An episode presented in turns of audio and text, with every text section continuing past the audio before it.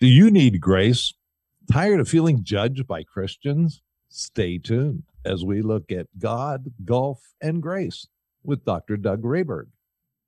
Welcome to Church Hurts and the good, the bad, and the ugly about church, religion, and spirituality with a dash of recovery thrown in. If you've ever had questions about the church, maybe a bit jaded in your attitude toward religion, well, you come to the right place. Our host, he was an honors philosophy student, ordained a Presbyterian minister, planted three churches, taught at a prestigious university, but now, now he's just an aging curmudgeon who never quits asking the question why. The host of Church Hurts and Dr. John Bash. God, golf, and grace. I've seen huge cultural shifts in my time. A comment worthy of one who admits to being an old curmudgeon. One of those shifts was in the role and status of clergymen. Growing up, clergy were among the most respected professions in America. A local minister was re- revered in a way, often asked to open public meetings in prayer, provide benedictions at political functions, sought for wisdom in times of crisis, and appreciated for his willingness to visit shut ins, perform funerals, and preside over weddings. Often his counsel was sought the way professional therapists are today. While historically clergy have been among the most educated people in society for over 2,000 years, they've also been notoriously underpaid, treated at times as the help, tipped a little extra at Christmas or recipients of extra vegetables from the garden. There were other benefits, though, including sometimes uh, a home that they could live in while they served the church, or a coveted free golf membership at the local country club, or at least an opportunity to play on Mondays when the courses were traditionally closed. Early in my ministry, I discovered these days were gone, which isn't saying I didn't pine away wishing for them ministry as a profession was being stained daily by abuses as educational qualifications for ordination were watered down as many independent and congregational churches gave up on grad degrees. Today, we have as a guest a man who straddled that generational gap as well as any I've known. Highly respected in his community, he honored his country club for their generosity to him. He used their fairways to minister to many and find refreshment for his own soul. So today, let's welcome back to Church Hurts and the Reverend Dr. Doug Rehberg with his new book, God, Golf, and Grace. Welcome, Doug. Hey, John, good to be with you. Doug, as I read your book, I was struck by how much it felt like the book everyone thinks they have inside of them and they, it never gets written. And yours did, and it's good what was the catalyst for writing it? Well, you know, the first book I wrote was uh, more in the area of ministry, a design uh, in developing leaders, and it was well received not only here but um, nationally. A lot of people are using that. But um, actually, the beginning of this book was a colonoscopy.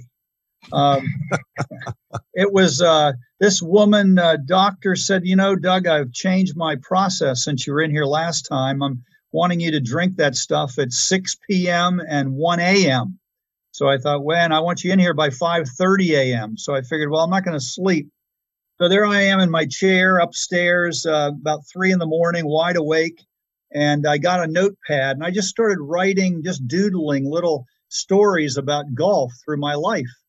I got about 30 titles down, and uh, you know, then it was time to go for the procedure, and I set it aside couple months later, my oldest daughter, who uh, now lives in California for a time, she was overseas. She and my younger daughter uh, were, were together, and we are on our patio with my oldest daughter's fiance. And she said, "You know, Dad, I never realized how important golf was in your life." And my younger daughter said, "Duh." And she said, "No, no, listen." She said, um, "I never really realized how many relationships you've built, how you've formed your life and ministry in many respects around golf and uh, meaningful moments and lessons learned. So those words kept resounding uh, or reverberating in my mind. And then they uh, corresponded with a 14 week sabbatical that I got from the church after, uh, well, my last one was 2000. Wrote a book for that.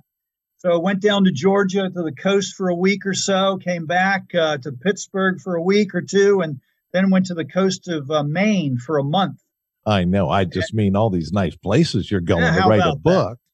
So we go up there and uh, we're there for a day or two, and I start going down to the docks and find out there are five companies with nine different docks, and finally I get to one where it's an independent, uh, and uh, I go and I start. Uh, I meet the guys, and I said, "Can I just hang out with you?" And after a day, I was working with them, so learned more about lobster, which I love, and ate a whole lot of them, and and then after a couple of days on the dock, I thought, you know, I can't just do this. And I actually left my golf clubs at home, a bone to my wife. Uh, funny, I did rent them up there and uh, played a couple of rounds. Uh, but I went out, I uh, took my tablet and uh, folio and went out and sat on these gorgeous uh, different beaches out on the rocks. And I'd write, I just write these stories and they began to flow.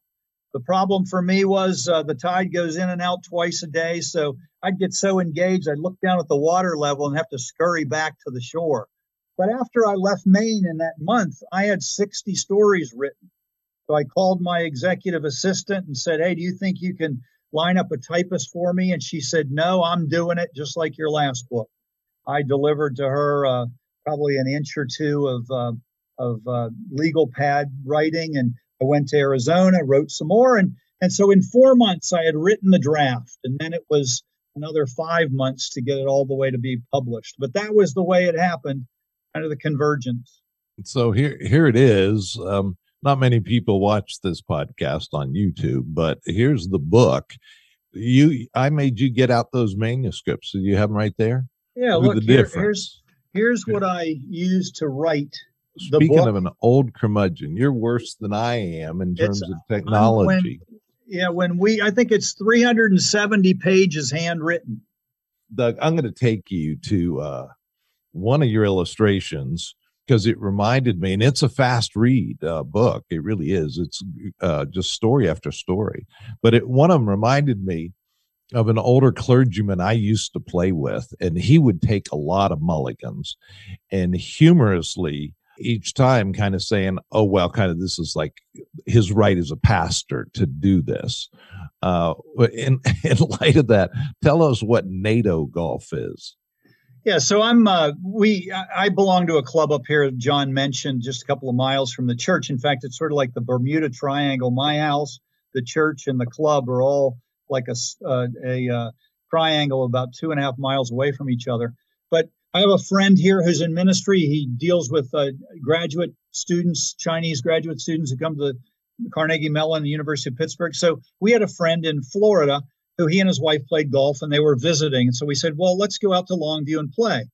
So we're uh, we tee off, and she's better than he is, way better than she, he is. And uh, we play, get to the second hole, and uh, he's hitting his second shot, and he hits it poorly, and he puts down another ball and then he hits that poorly, puts down another ball. And finally, my friend who works with Chinese students, who's a bit taciturn, you know, doesn't say much, he looks at him and said, What are you doing? And the guy said, Well, we play NATO golf. And he said, What's NATO golf? He said, Not attached to outcome. Now, what's fascinating is his wife was attached to outcome because she counted all her strokes, but he didn't. And I thought as I wrote this book, that was the part of the introduction. I thought about the way in which I was introduced to golf by my dad when I was 11 years old. And, you know, he was never very good, but he never played alone. He always played. I never knew him to practice uh, alone. He never had putting uh, lessons, you know, by himself in the in the living room. He was it was always relational, and that's how we started. He had a friend who had a son about my age, and we started to play. And so in that first introductory couple of chapters, I talk about the fact that my dad introduced me to NATO golf as well. He, he wasn't attached to the outcome of shots hit or scores gained. Rather, it was relationships. It was all about relationships. Even though he wasn't a tremendously verbal guy, he wasn't tremendously uh, gregarious, he nevertheless introduced me to that relational dynamic, and it served me well over the years, even unintentionally. You know, here I am 50 years into golf and I reflect back and think of all of the amazing relationships and the connections made that affected not only my life, but literally thousands of lives. And I can tell you some of that. But I want to get into some controversial stuff, which is interesting in light of this book. But before I do, um, let me just mention I like every show to to mention that I work for Standing Stone, the ministry that works with clergy and full time Christian workers. And Doug has been a real encouragement to that. For those of you who don't know about it, I'd encourage you to go to churchhurtsand.org. I am fully supported in the work that I do um, by the voluntary contributions of our support team and just would love for you to be part of it. We live in a time, we're talking about golf, and it sounds nice here with Doug. Reality is, in this time post pandemic, some churches and some pastors are really hurt, hurting and struggling. And so I'd encourage you to do that, uh, churchhurtsand.org. And why I say that, um, I'd encourage you as well to go back and look at the show we had called Two Things I Hate kind of a weird title for a show, but our guest was Voddie Baucham. And I've seen him recently on a number of national news uh, podcasts uh, dealing with uh, uh the controversial issues of race and just the stuff you're seeing in the news. So check out Voddie Baucham, a great spokesman, and uh, we had a great time here. While you're there, hit the subscribe button. Having said that, Doug, that um, about race, you get some issues like about race in there and you really as a minister you try not to be one of those political types but you you and I have both kind of taken a stance on that issue all of our lives. But to tell us that there was a good one in the book. Can you tell us about that? Well, there's a couple ones that refer to it. You know, when I was in my graduate years, uh, graduate school years in Washington D.C. in uh, public administration, economics, and poli- uh, policy, I would go out to Congressional Country Club and and I worked out there. I was a caddy and worked in the bag room, and they kept trying to. The pro kept trying to get me to work as his assistant in the pro shop, and I said, no, I want to be where the action is. I didn't really like the bag room so much, even though it was lucrative, uh, wiping people's clubs off and all. But I wanted to caddy, and so there were about three, uh, three or four uh, Caucasian caddies, and I was one of them.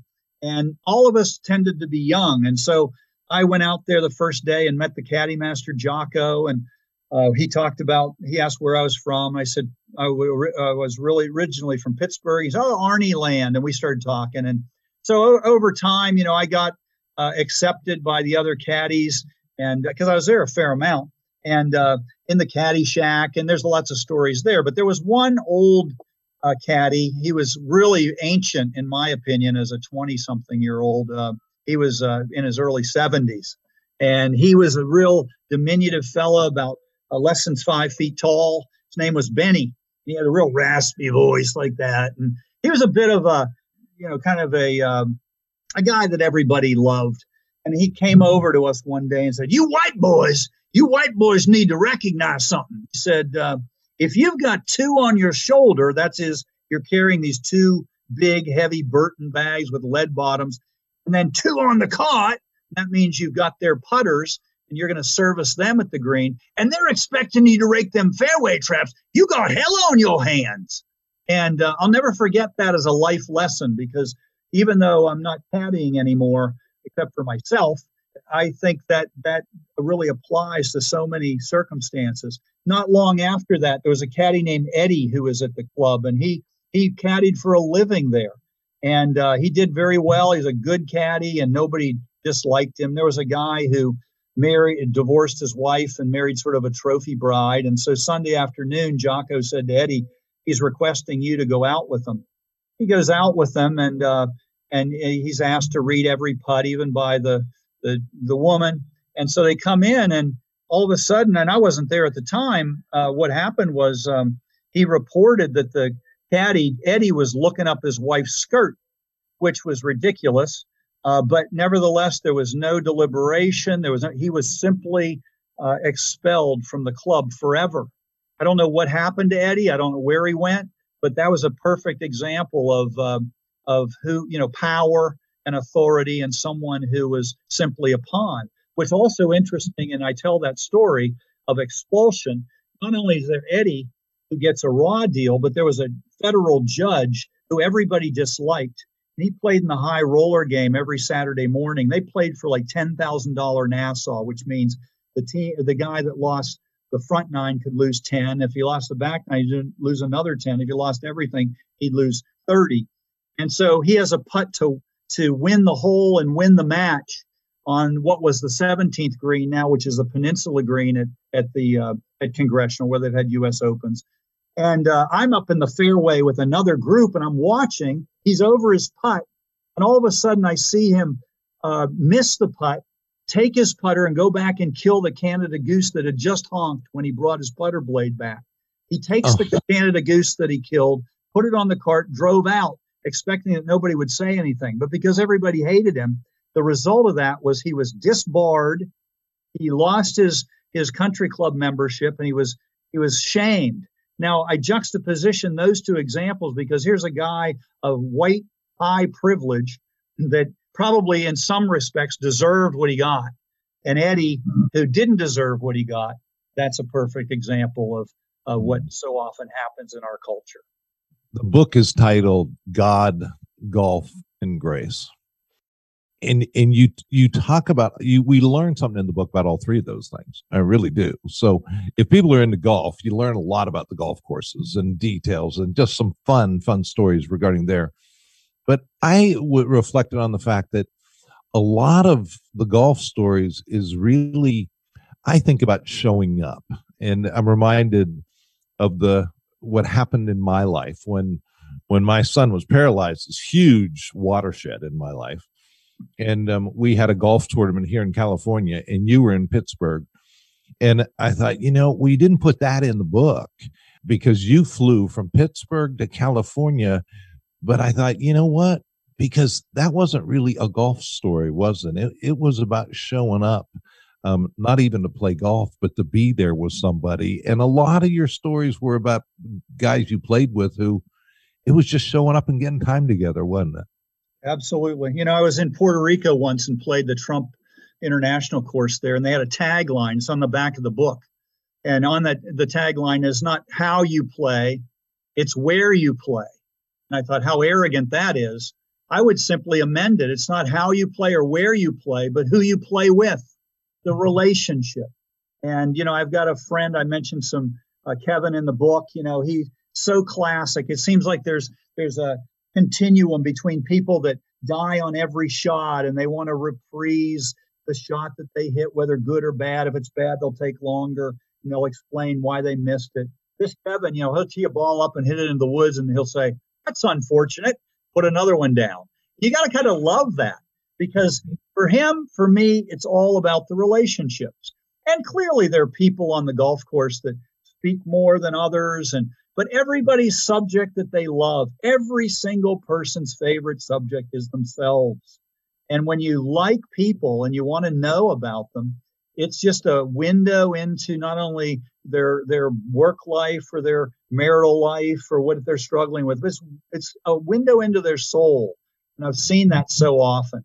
So many times, you know, once the round ends, the round doesn't end because you go and you hang out, and you talk, and so many wonderful connections. There's something about being on a course that's not lined with condos and it's it's out somewhere like the course I belong to. You know, you don't see any houses, incredible vistas.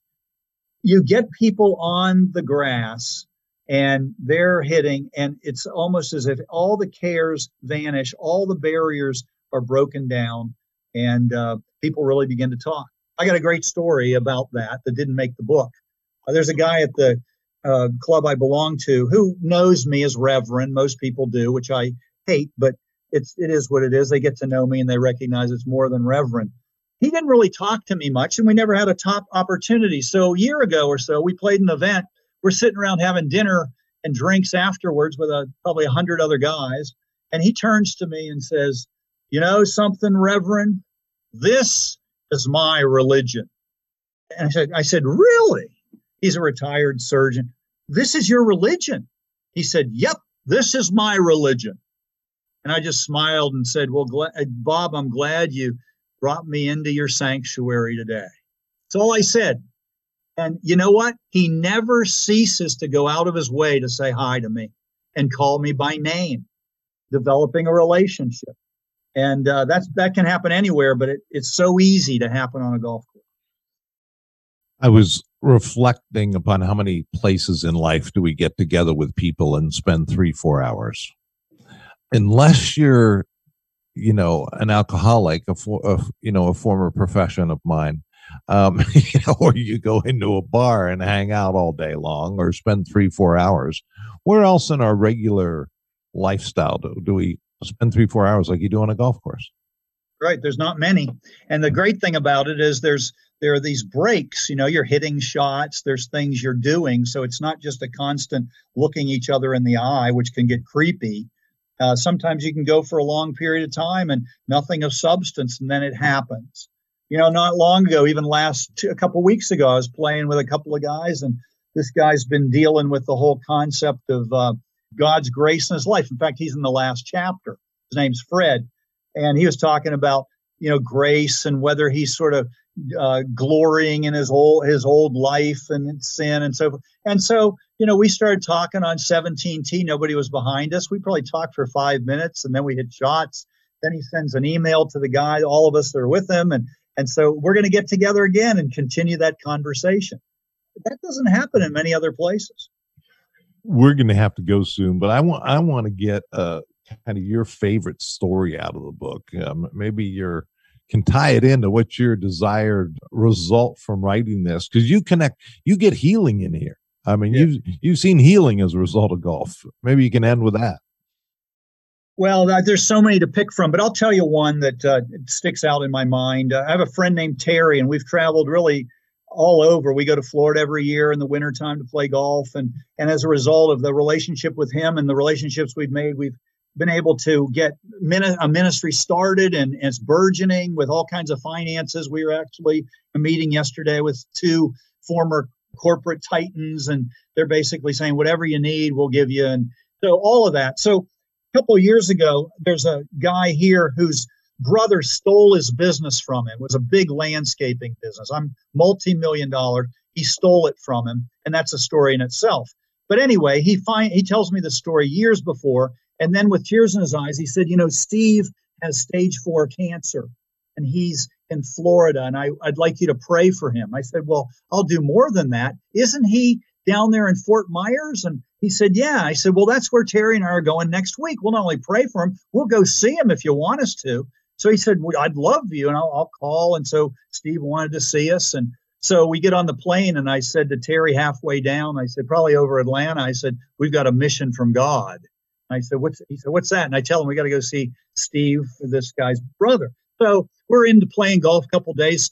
He said, "Hey, we got to go see Steve." Yeah, so we called. We go there, and to make a very long story short, we are sitting at his dining room table with this guy's stage four cancer, and he starts crying. Terry's on one side of the table, I'm the other. He's at the end, and he said, "I don't think God could ever forgive me for what I've done."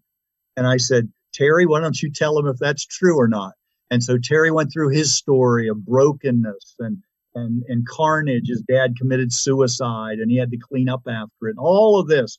And Terry got to the gospel, which is it's not based on our goodness or our performance because none of us are good. We can't, it's not the approval of others. What matters is what Jesus did. And I can tell you, Terry said, as I sit here, if he can forgive me, he can forgive you. And so then Steve said, "Will you? Can we pray together?" And so we had that time. And and Steve, for the first time, acknowledged Christ as his Lord. And within months, he uh, he died and went and saw him. That's a cool story. And there's so many others. Well, Doug, I want to thank you as a friend for many many decades. I I relate to that story because I think if God can forgive you, he can forgive me. Amen. Amen, brother. uh, seriously. How many hours you. we spent on those courses in Key Biscayne and other places? We've done the phone as well. And uh, just thank you. Thank you. Uh, this concludes season two of Church Hurts and. And if you haven't discovered yet how to use your podcast app very well, I encourage you to click around and you'll find a button which takes you to a list of our shows and and good excuse to binge listen to some old ones you might have missed.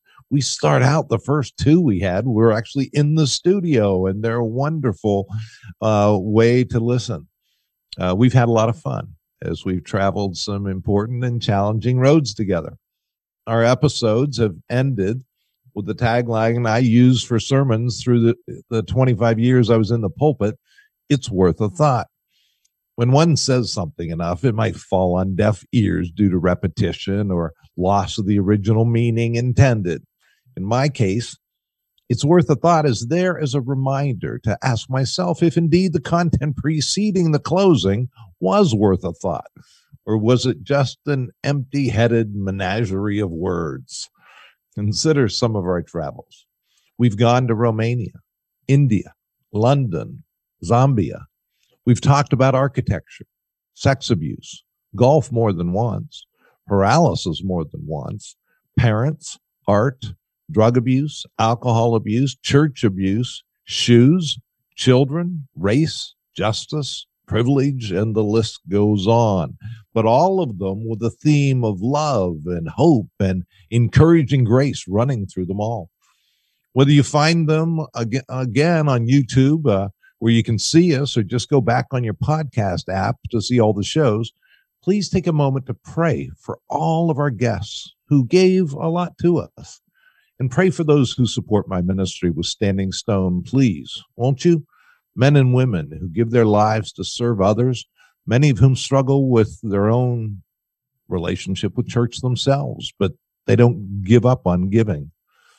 Now, to him the Apostle Paul says in Ephesians 3 Now to him who's able to do far more abundantly than all we ask or think, according to the power at work within us, to him be the glory in the church and in Christ Jesus throughout all generations, forever and ever. Amen. And that's worth a thought. This is John Bash for Church Hurts and go and enjoy God today. Well, that was worth a thought for sure, and brings us to the end of this edition of Church Hurts and. Next week, it's rumored we'll be walking on the edge of controversy, stirring the pot of denial, and finding movement of the divine. Our host, Dr. John Bash, is a shepherd with Standing Stone, a nonprofit ministry committed to caring for pastors and Christian leaders at risk of leaving the ministry prematurely. Come visit us at churchhurtsand.org. Tell us your story while you're there. Until then, remember, church hurts isn't the end of the story. Now go into the end enjoy God today, won't you?